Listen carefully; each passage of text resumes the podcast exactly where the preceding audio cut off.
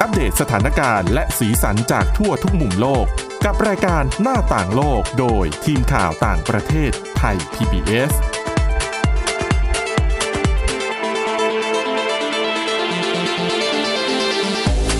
สวัสดีค่ะ ต้อนรับสู่รายการหน้าต่างโลกค่ะ มาอัปเดตสถานการณ์แล้วก็สีสันจากทั่วทุกมุมโลกกับทีมข่าวต่างประเทศไทย PBS ได้นะคะ ก็วันนี้อยู่กับพวกเราทีมข่าว หน้าเดิมเสียงเดิม ครับ เสียงเดิมเสียงเดิม เสียงเดิมด้วยไม่ไม่มีเสียงสองเสีย ค ง รับ สามนะ ดิฉันทิพย์ตวอันเทยรในยพงศ์คุณจิรศักดิ์จันแก้วอย่างที่ได้ยินเสียงไปนะคะ แล้วก็น้องพิษณพัฒน์สี่คำค่ะ น้อง ค่ะ ฝึกงานน้องไอบีม ค่ะ สวัสดีค่ะ ครับ สวัสดีครับ สวัสดีค่ะ วันนี้จริง ๆ แล้วเราควรจะเริ่มกันด้วย เรื่องที่สดใสสดใสหน่อยเนาะ ครับ แต่แบบนะ ประเทศเราโลกเราเกิดปัญหาขึ้นมากมายอาจจะ ช่วงนี้ เอา กำลั เรื่อง งหดหู่ ร้อนแรง ใช่ ค เอ รับ อร้อนแรงมากเลยนะ เรื่องตะวันออกกลางเนี่ย ใช่ อยากจะเมามากแต่วันนี้ไม่ได้พูดถึงเรื่องตะวันออกกลาง ครับ ค่ะ มาเริ่มกันที่เรื่องหดหูเรื่องแรก ประจำวันนี้นะคะ เป็นเรื่องเกี่ยวกับเมืองหลวงของประเทศนอร์เวย์กรุงออสโล คือเขาได้มีการเก็บสถิติตัวของตัวเลขผู้เสียชีวิต ใช่ บนท้อง ค่ะ ถนนใช่ไหมคะ ไหนๆก็ผ่านช่วงปีใหม่มาไม่นาน ใช่ สถิติของที่นี่เป็นยังไงบ้างคะ ค่ะสำนักบริหารความปลอดภัยสาธารณะของนอร์เวย์นะคะ ก็เผยว่าในพื้นที่ของกรุงออสโลเนี่ย ตลอดทั้งปี 2562 นะคะ ก็มีผู้เสียชีวิตบนท้องถนนแค่หนึ่งรายเท่านั้นค่ะ เดี๋ยวนะ ทั้งทั้งปี ใช่ค่ะ 2,562 ที่ผ่านมา ใช่ค่ะ แล้ว หนึ่ง อ่าร รายเท่านั้น อีกอย่างที่น่ายินดีนะคะ ก็คือเขาระบุว่าทั้งประเทศนอร์เวย์เนี่ย ไม่มีเยาวชนที่อายุต่ำกว่า 15 ปีเสียชีวิตจากอุบัติเหตุบนท้องถนนเลยค่ะ อืมแสดงความปลอดภัยบนท้องถนนสู สู ง ง มาก มาก นะ ใช่ จริง ค่ะ ๆ ต้องบอกว่าเป็นเรื่องถึงแม้ว่าจะมีคนเสียชีวิต แต่ก็ถือเป็นตัวเลขที่ดีนะ คือแค่คนเดียวอะ่ะ อืม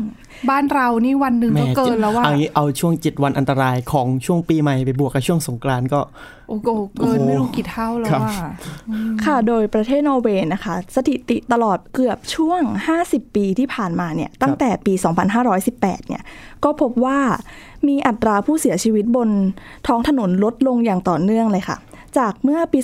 2518 มี 41 ราย จนเมื่อปีที่แล้วมีเพียง 1 รายเท่านั้น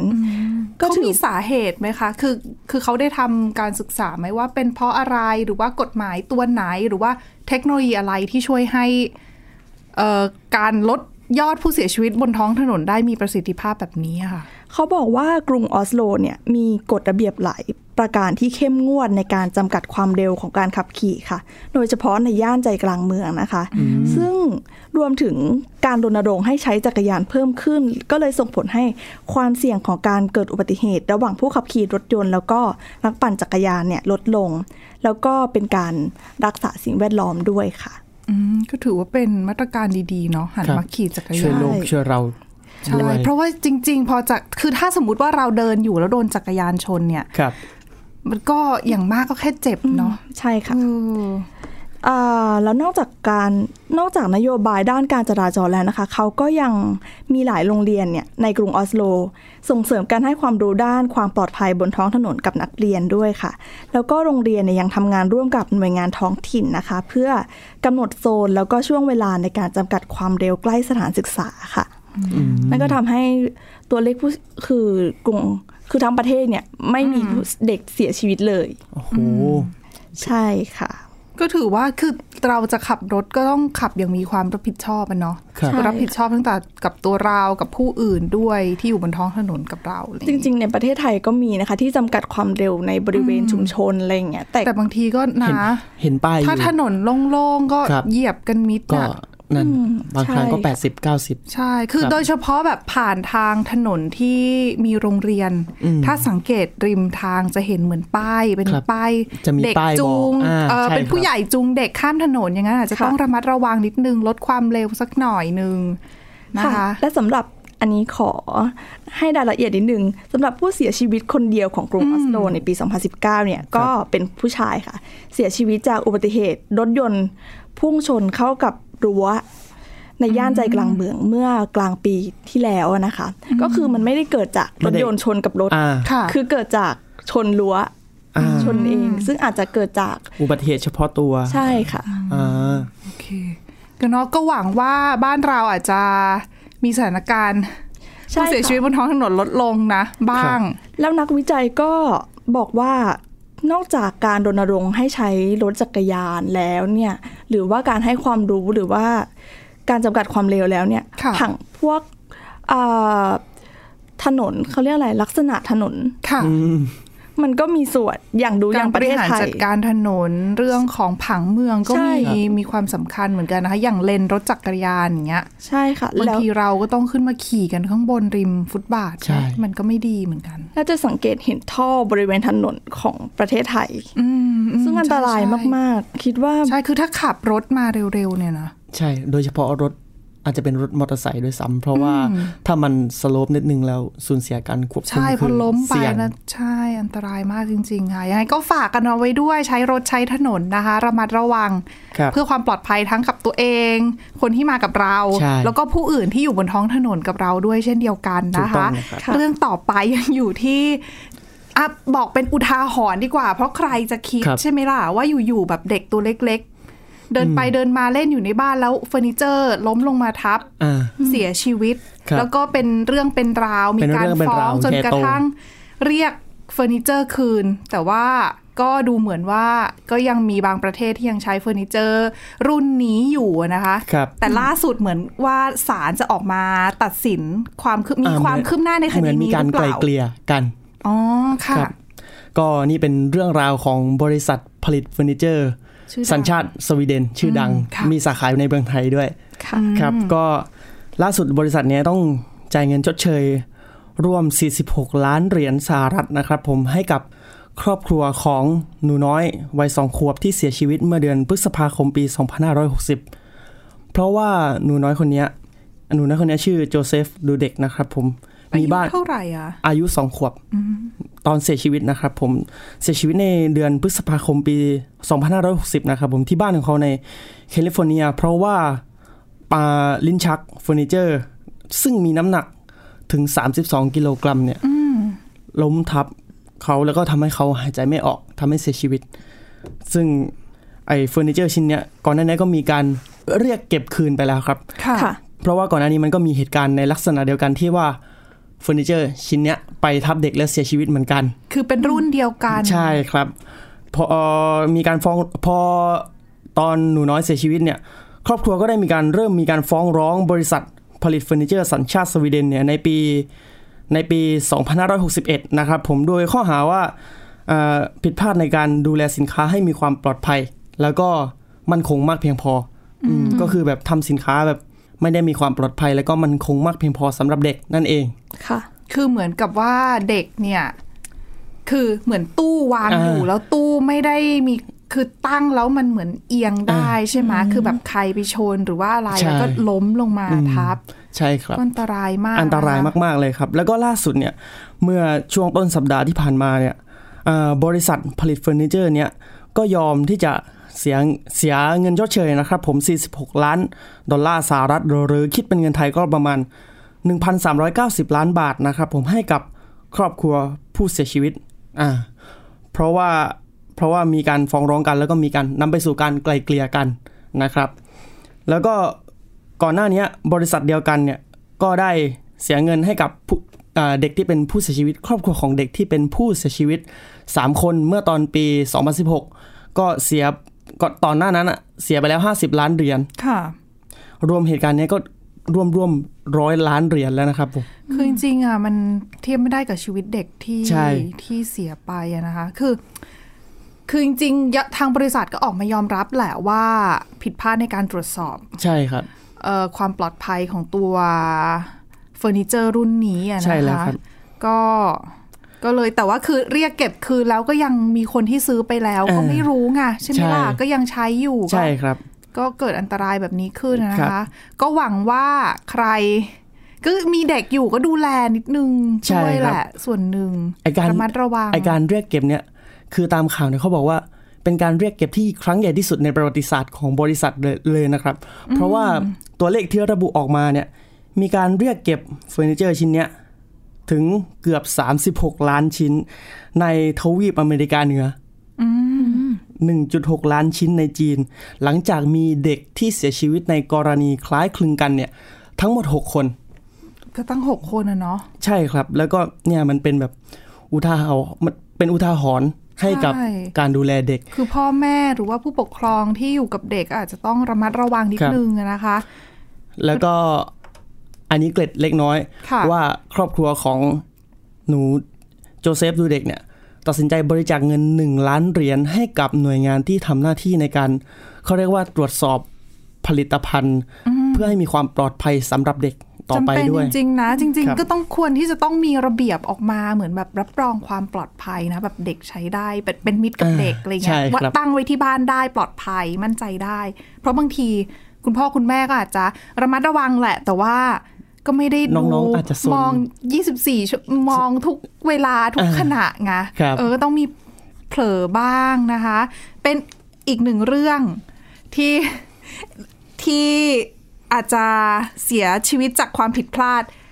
เรื่องต่อมาก็เป็นเรื่องที่เขาเรียกว่าอะไรอะประมาทเลินเล่อเหมือนกันของพ่อ ครับ แม่ผู้ปกครองนะคะ จนทำให้เด็กทารกวัยเพียงแค่ 7 เดือนเท่านั้นเสียชีวิต เออเสียชีวิตท่ามกลางอากาศที่หนาวเหน็บด้วยนะ กลับมาติดตามเรื่องที่บอกว่าเด็กเสียชีวิตกลางท่ามกลางอากาศหนาวเหน็บในช่วงที่สองค่ะ พักกันสักครู่ค่ะ หน้าต่างโลกโดยทีมข่าวต่างประเทศไทย PBS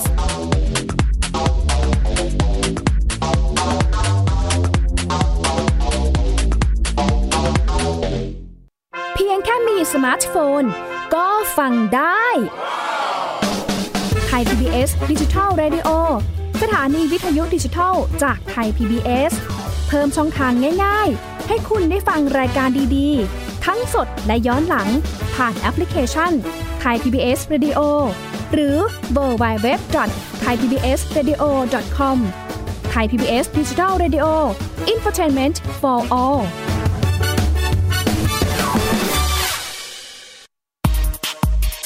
เพราะวิทยาศาสตร์อยู่รอบตัวเรา มีเรื่องราวให้ค้นหาอีกมากมาย เทคโนโลยีใหม่ ๆ เกิดขึ้นรวดเร็ว ทำให้เราต้องก้าวตามให้ทัน อัปเดตเรื่องราวทางวิทยาศาสตร์ เทคโนโลยี และนวัตกรรม ที่จะทำให้คุณทันโลก กับรายการ s c i e n t e c h ทุกวันจันทร์ถึงวันศุกร์ ทางไทย PBS Digital Radio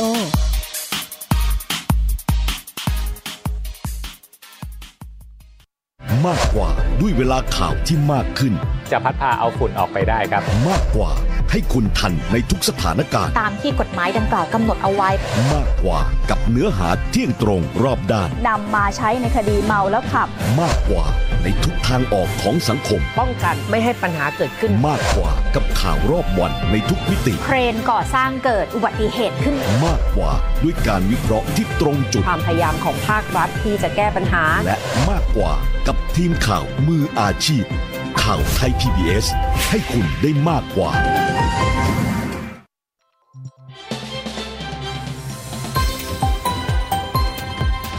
คุณกำลังรับฟังไทย PBS ดิจิทัล Radio วิทยุข่าวสารสาระ เพื่อสาธารณะและสังคม หน้าต่างโลกโดยทีมข่าวต่างประเทศไทย PBS สวัสดีค่ะ ต้อนรับกลับเข้าสู่ช่วงที่ 2 ของรายการหน้าต่างโลกนะคะ ยังอยู่กันที่เรื่องของอุทาหรณ์ ครับ ฝากเตือนกันเอาไว้นะคะสำหรับคุณพ่อคุณแม่หรือว่าบรรดาผู้ปกครองที่มีลูกเล็ก อืม แต่คราวนี้เป็นทารก ทารกเลย ใช่ค่ะ ครับ อยู่ที่ประเทศรัสเซียนะคะ เป็นพื้นที่ทางตะวันออกเฉียงใต้ของรัสเซียค่ะ คือเกิดเหตุ คือตอนเนี้ยเจ้าหน้าที่ตำรวจของรัสเซียเขาได้เปิดการสอบสวนน่ะนะคะ ครับ กรณีที่มีเด็กทารกอย่างที่บอกไปวัยเพียงแค่ 7 เดือนเท่านั้น ค่ะ เสียชีวิตอยู่ที่ระเบียงบ้าน โอ้โห คือต้องนึกอย่างนี้ก่อนว่า รัสเซียเนาะเป็นเมืองหนาวอะ อ่า แล้ว ครั อา บ กาศหนาวมาก ครับ แล้วเขาบอกว่าตอนนั้นเนี่ย อุณหภูมิในพื้นที่นั้นแถบนั้นเนี่ย ครับ ติด ผม ลบเจ็ดองศาเซลเซียสอะ โอ้โหแล้วอยู่ระเบียงบ้าน อ๋อคือแบบเราแค่ เลขตัวเดียวก็ ครับ สั่นแล้วนะ ต้อง ใช่ หาเสื้อมาคลุมแล้วนี่เด็กเจ็ดเดือนอะแล้วเขาบอกว่ากำลังนอนอยู่ในรถเข็นเด็กอะค่ะ ครับ อยู่ที่ระเบียงบ้าระเบียงบ้านของตัวเอง เขาบอกว่าอยู่ตรงนั้นเนี่ย นานกว่าห้าชั่วโมงนะเออตอนตำตำรวจก็เลยยังสอบสวนอยู่นะคะว่าว่าเออสาเหตุเกิดจากอะไร แต่ว่าจากการสอบปากคำเบื้องต้น ครับ ของคุณพ่อคุณแม่ของน้องอะนะคะ ก็บอกว่าต้องการที่เอาน้องเนี่ย ครับ ใส่ใส่รถเข็นไปวางไว้ระเบียง เพราะว่าจะให้ไปนอนหลับ ตาก เหมือ อาน เขาเรี กาย ศ กใช่ตากอากาศใช่นอน โหแต่ ข้างนอกแต่ ลบเจ็ด แต่พ่ ล อบ แม่ เจ็ดเดี๋ยวก่อน เขาก็ทราบนะว่าอากาศข้างนอกหนาว ใช่ใช่แต่ว่าคืออย่างนี้ค่ะ ทางประเทศที่เป็นประเทศเมืองหนาวอ่ะไม่ว่าจะเป็นรัสเซียหรือว่าโดยเฉพาะสแกนดิเนเวีย ครับ ประเทศแถบสแกนอย่างเงี้ยฟินแลนด์นอร์เวย์เนี่ยเขาเหมือนกับมีประเพณีคือใครอาจจะเคยได้ยินว่ามีชุทุกปีใหม่มีลงไปว่ายน้ำแข็งอะไปอาบน้ำแข็งหรือว่าว่างๆพักกลางวันอะไรอย่างเงี้ยก็ลงไปจุ่มตัวในน้ำเย็น แบบสุดขั้วนิดนึง แล้วก็เขาก็จะบอกว่าการทำแบบเนี้ยจะทำให้ร่างกายแข็งแรง ค่ะ เอออทำให้กระปี้กระเป๋าสดชื่น ครับ สำหรับผู้ใหญ่อะนะคะสำหรับเด็กก็มีความเชื่อในลักษณะนี้เหมือนกัน เขาบอกว่าการที่พาเด็กเนี่ยไปนอนนอกบ้านช่วงอากาศหนาวๆเนี่ยนะครับ อแทนที่จะอยู่ในบ้านอุดอู้ แล้วมีเปิดฮีตเตอร์อากาศอบอุ่นเนี่ยเขาบอกพาเด็กไปนอน นอกบ้านอากาศเย็นๆเนี่ยจะทำให้เด็กมีความแข็งแรง ค่ะ สุขภาพแข็งแรงมากขึ้น แล้วก็ทนต่อสภาพอากาศต่างๆ ได้ดีขึ้นน่ะนะคะ แล้วก็หลับได้ลึกขึ้น เพราะมีความเชื่อแบบนี้เขาก็เลยเป็นปกติที่คือไม่แปลกที่จะเห็นพ่อแม่เอาเด็ก เอาลูกเด็ก ลูกเล็ก เด็กแดงไปนอนข้างนอกระเบียงบ้านอะไรเงี้ยแต่ว่า ค่ะ ห้าชั่วโมงก็อาจจะคือถ้าพาออกไปอ่ะก็ต้องมีคนคอยดู ก็ต้อง ะ ดูแลอยู่ตลอด เออเพราะเขาบอกว่าจากการเอ่อตรวจสอบเบื้องต้นเนี่ย เชื่อว่าเด็กมีอาการภาวะตัวเย็นเกินจนทำให้เสียชีวิตน่ะนะคะ แล้วก็เบื้องต้นเจ้าหน้าที่คิดว่าน่าจะตั้งข้อหาในเรื่องของการประมาทเลินเล่อ ค่ะ สำหรับพ่อแม่นะคะ แต่ก็ยังอยู่ในชั้นการสอบสวนอยู่ค่ะ แล้วก็ทางและด้วยมีข่าวแบบนี้ออกมานะคะ ทางกระทรวงสาธารณสุข ในพื้นที่ก็คือเป็นคนที่ดูแลในพื้นที่นั่นแหละเขาก็ออกมาให้คำแนะนำประชาชนว่า อย่าทิ้งเด็กๆไว้นอกบ้านโดยที่แบบ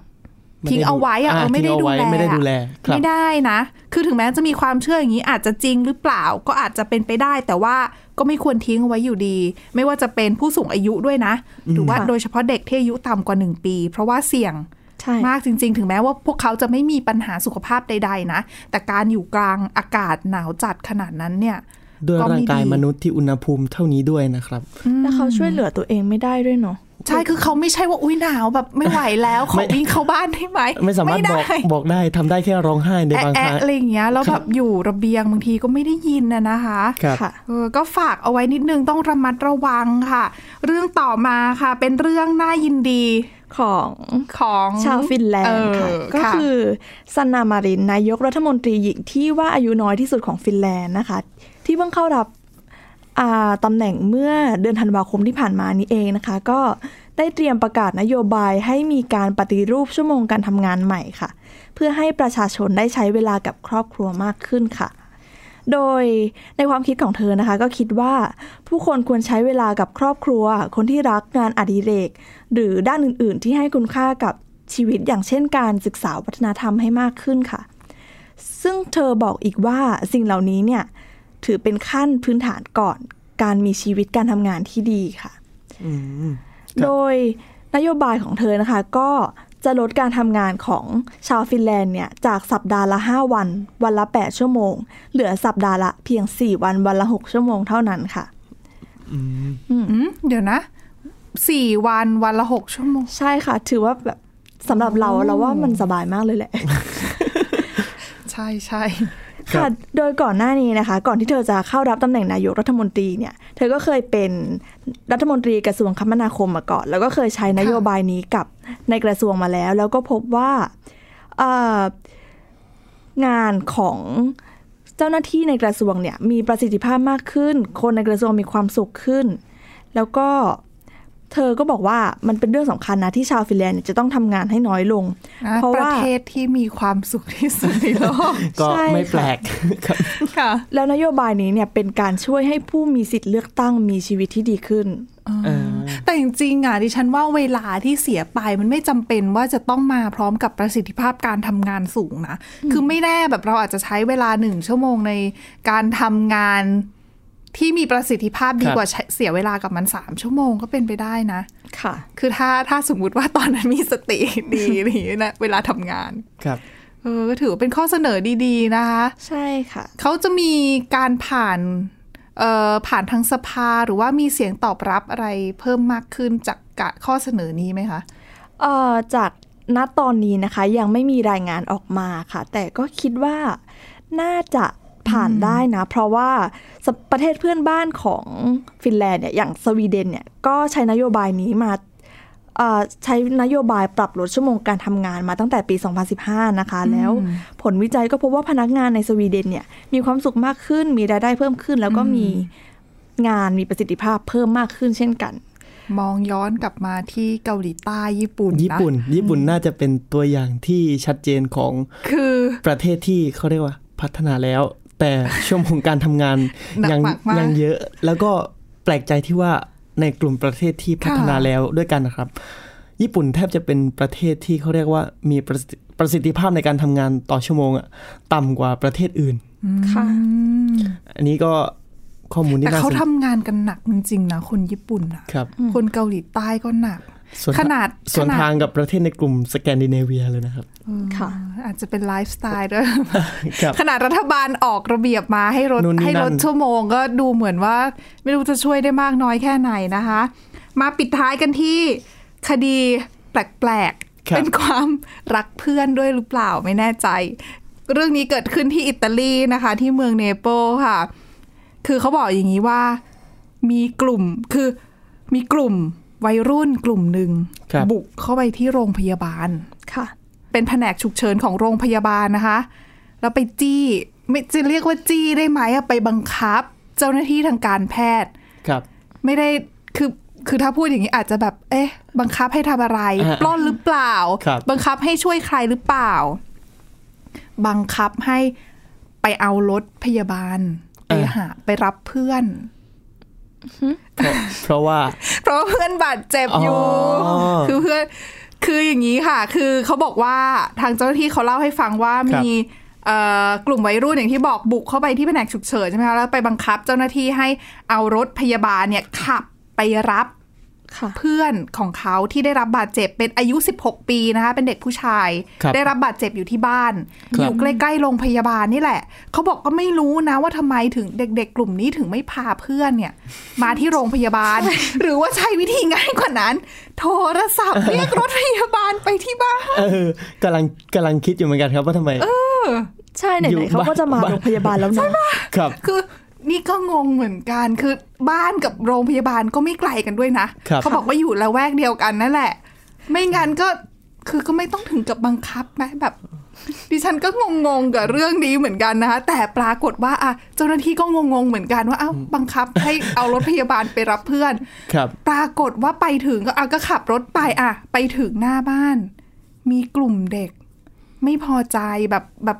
เต็มเขาเรียกว่าอะไรเด็กที่ดู มี แบ อา บ มณ์ เกรี้ยวกราดอ่ะ มีอารมณ์รุนแรง รอรถพยาบาลอยู่ เต็มหน้าบ้าน อืม เออครับ เจ้าหน้าที่ก็ตกใจสิแบบเฮ้ยเกิดอะไรขึ้นจะโดนเรียกมาจี้หรือเปล่าหรือว่าอะไร ครับ เขาก็ทำใจดีสู้เสือนะคะ เดินผ่านเข้าไป เออแล้วเด็กๆกลุ่มนั้นก็ไม่ทำอะไรนะ ไปเจอเด็กผู้ชายอย่างที่บอกค่ะอายุ 16 ปีนอนอยู่ในบ้านนะนะคะ บาดเจ็บ แต่คนฟังถึงตรงนี้แล้วอาจจะเข้าใจว่าอุ้ยต้องเจ็บหนักมก สาหัสหรือเปล่าอาจจะสาหัส ใช่ หรื คือ อ เป เพื่อ ล่า นเลยตกใจกันขนาดนี้ ครับ เปล่า ขาเคล็ด จริงๆเขาบอกไม่ใช่ขาข่าวข่าวข่าวเคล็ดนิดนึง คือข่าวมีปัญหาเจ็บ เออนอนอยู่ สงสงสารเจ้าหน้า ที่อะ